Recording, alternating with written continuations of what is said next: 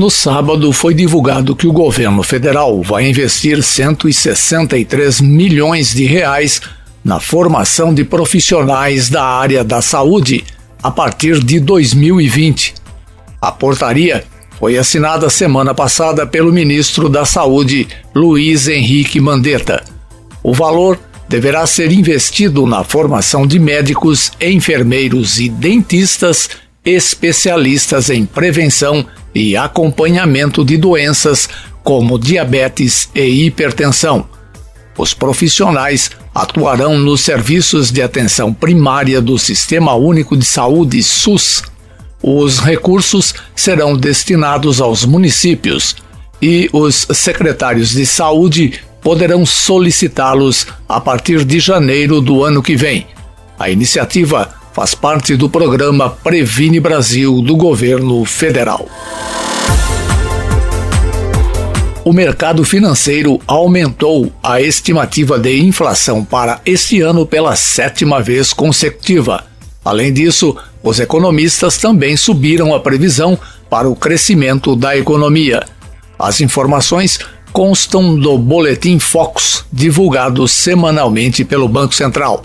O levantamento mostra que a expectativa para o Índice Nacional de Preços ao Consumidor Amplo, o IPCA, considerado a inflação oficial do país, passou de 3,86% para 3,98%.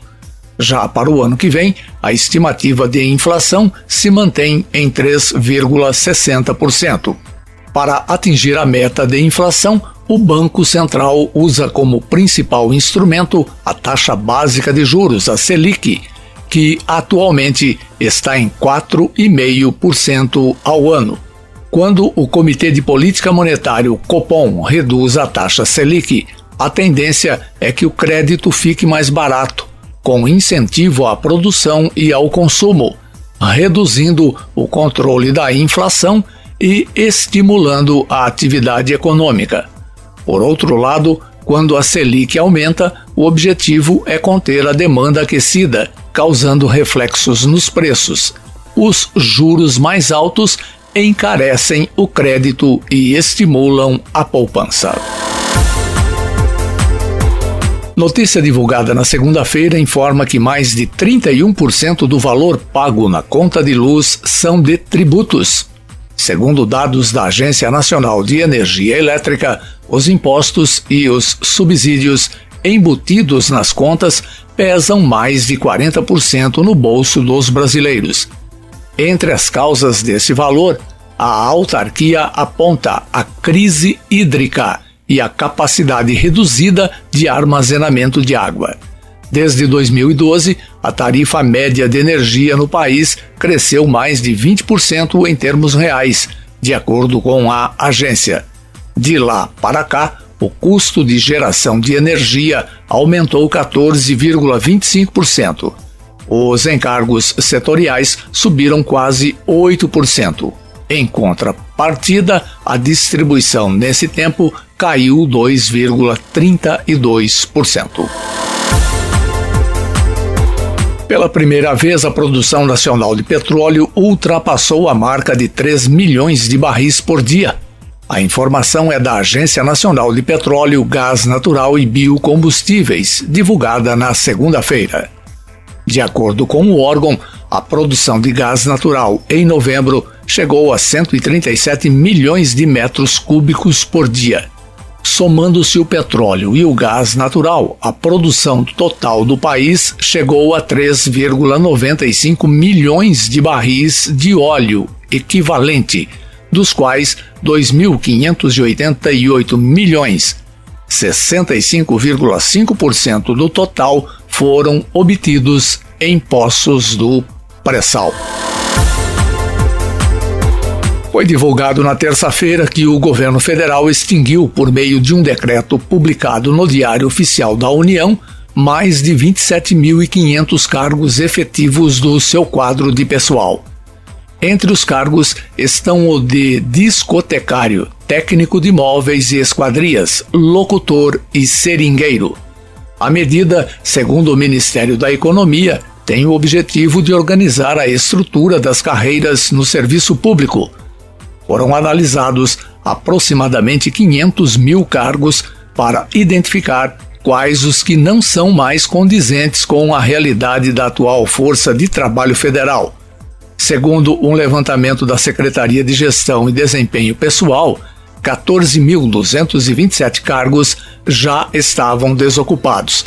Além disso, existem 13.384 cargos que estão ocupados. Nesse caso, a extinção vai ocorrer quando essas pessoas se aposentarem, por exemplo. Entre os órgãos que serão mais impactados com a medida está o Ministério da Saúde.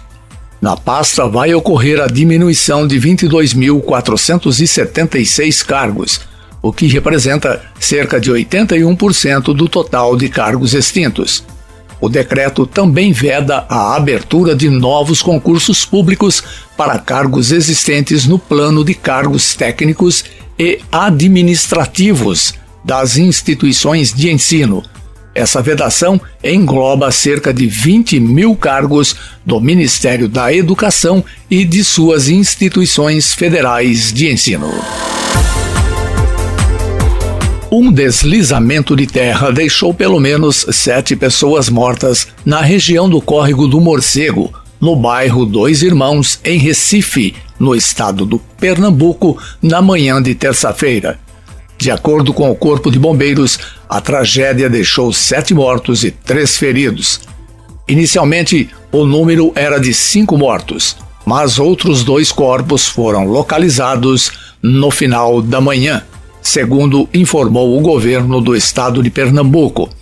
As sete pessoas encontradas mortas são da mesma família, entre elas três adultos, uma criança e um bebê de dois meses e duas mulheres. Duas vítimas foram socorridas e levadas para a unidade de pronto atendimento da cidade e uma encaminhada para o Hospital da Restauração o presidente Jair Bolsonaro sancionou o conjunto de medidas de combate ao crime duas semanas depois de o Congresso ter aprovado o chamado pacote anticrime. O presidente vetou 25 itens do texto e manteve um que o ministro Sérgio Moro tinha criticado. O presidente Jair Bolsonaro deixou no texto a criação da figura do juiz das garantias. Na prática, a lei exige que dois juízes atuem em cada processo. Um no andamento da ação, cuidando de aprovar medidas cautelares, quebras de sigilo, homologar delações e outras iniciativas necessárias à investigação. E outro para dar a sentença. Hoje, um só juiz cumpre os dois papéis. Moro já vinha criticando a medida que, segundo ele, vai trazer mais custos para a Justiça. Na quarta-feira, o ministro divulgou nota em que explicou por que era a favor do veto. Ele disse que se posicionou pelo veto ao juiz de garantias, principalmente porque não foi esclarecido como o instituto vai funcionar nas comarcas com apenas um juiz, 40% do total, e também se valeria para processos pendentes e para os tribunais superiores, além de outros problemas. Moro concluiu comemorando a sanção. Afirmou que o texto final sancionado pelo presidente contém avanços para a legislação anticrime no país. O presidente da Associação dos Juízes Federais do Brasil, Fernando Mendes, também foi contra a criação do juiz de garantias e disse que não faz sentido ter juiz de garantias apenas nas capitais e para os crimes de colarinho branco.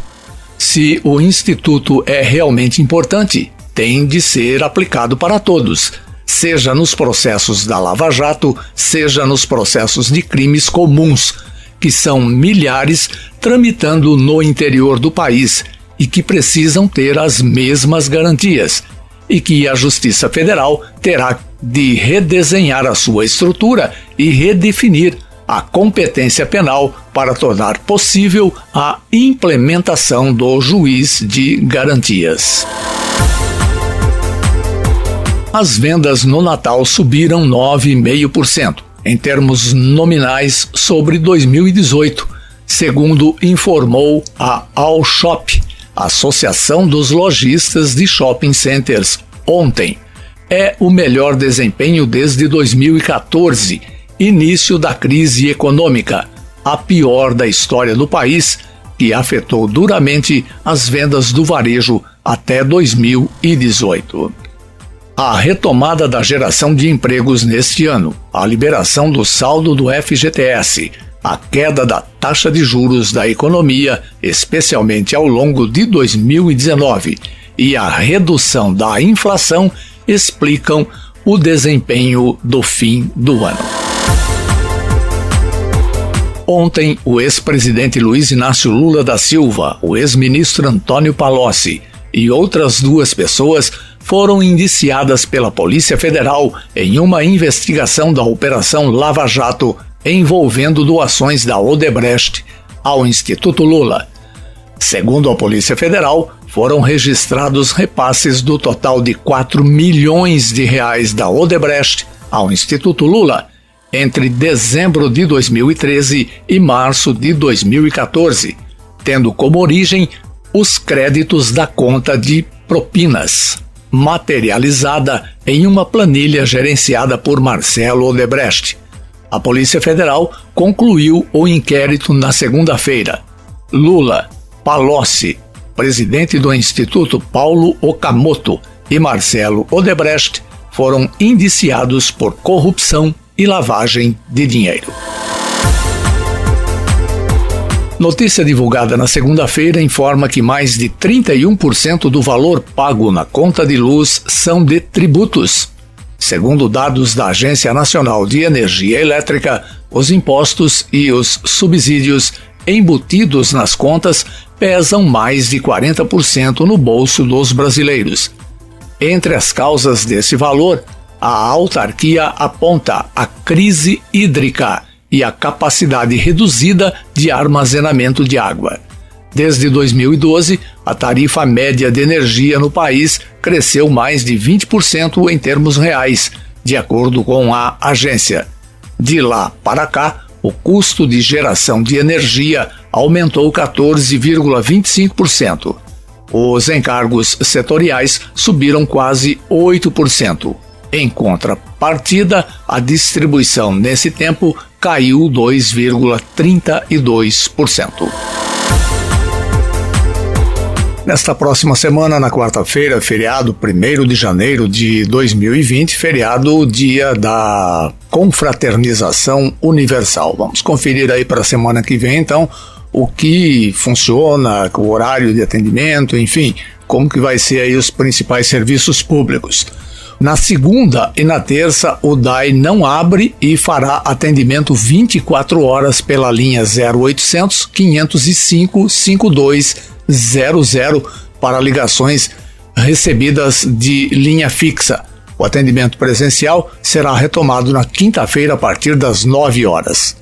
Os ecopontos de Rio Claro ficarão abertos em horário normal das 8 da manhã às 8 da noite na segunda e na terça-feira.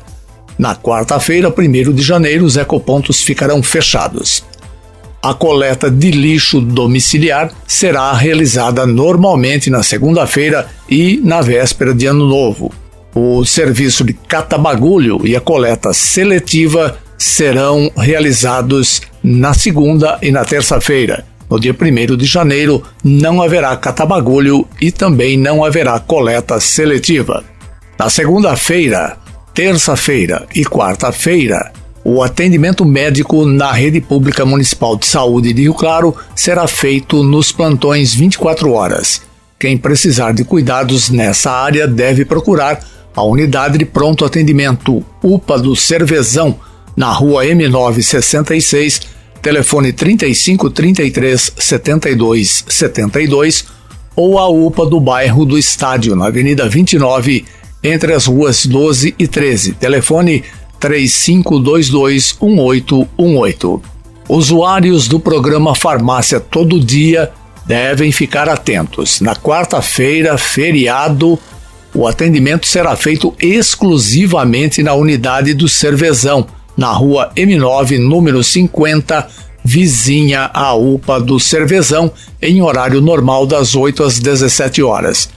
A unidade do bairro do Estádio não atenderá no dia 1 de janeiro. Na segunda e terça-feira, tanto a farmácia Todo Dia do Cervezão quanto a do bairro do Estádio, anexa à unidade básica de saúde, atendem normalmente das 8 às 17 horas. A Feira Corujão de Rio Claro não terá edição na terça-feira, dia 31, véspera de Ano Novo. Hoje funciona normalmente, assim como na próxima sexta-feira, também será realizada normalmente a partir das 17h30. Também conhecida como Feira do Produtor Rural, a atividade é referência para consumidores que procuram produtos de qualidade agroecológicos com preços acessíveis. A Feira Corujão é realizada na Central do Agronegócio de Rio Claro, antigo Espaço Livre da Vila Martins, na Rua 3A, com Avenida 46A.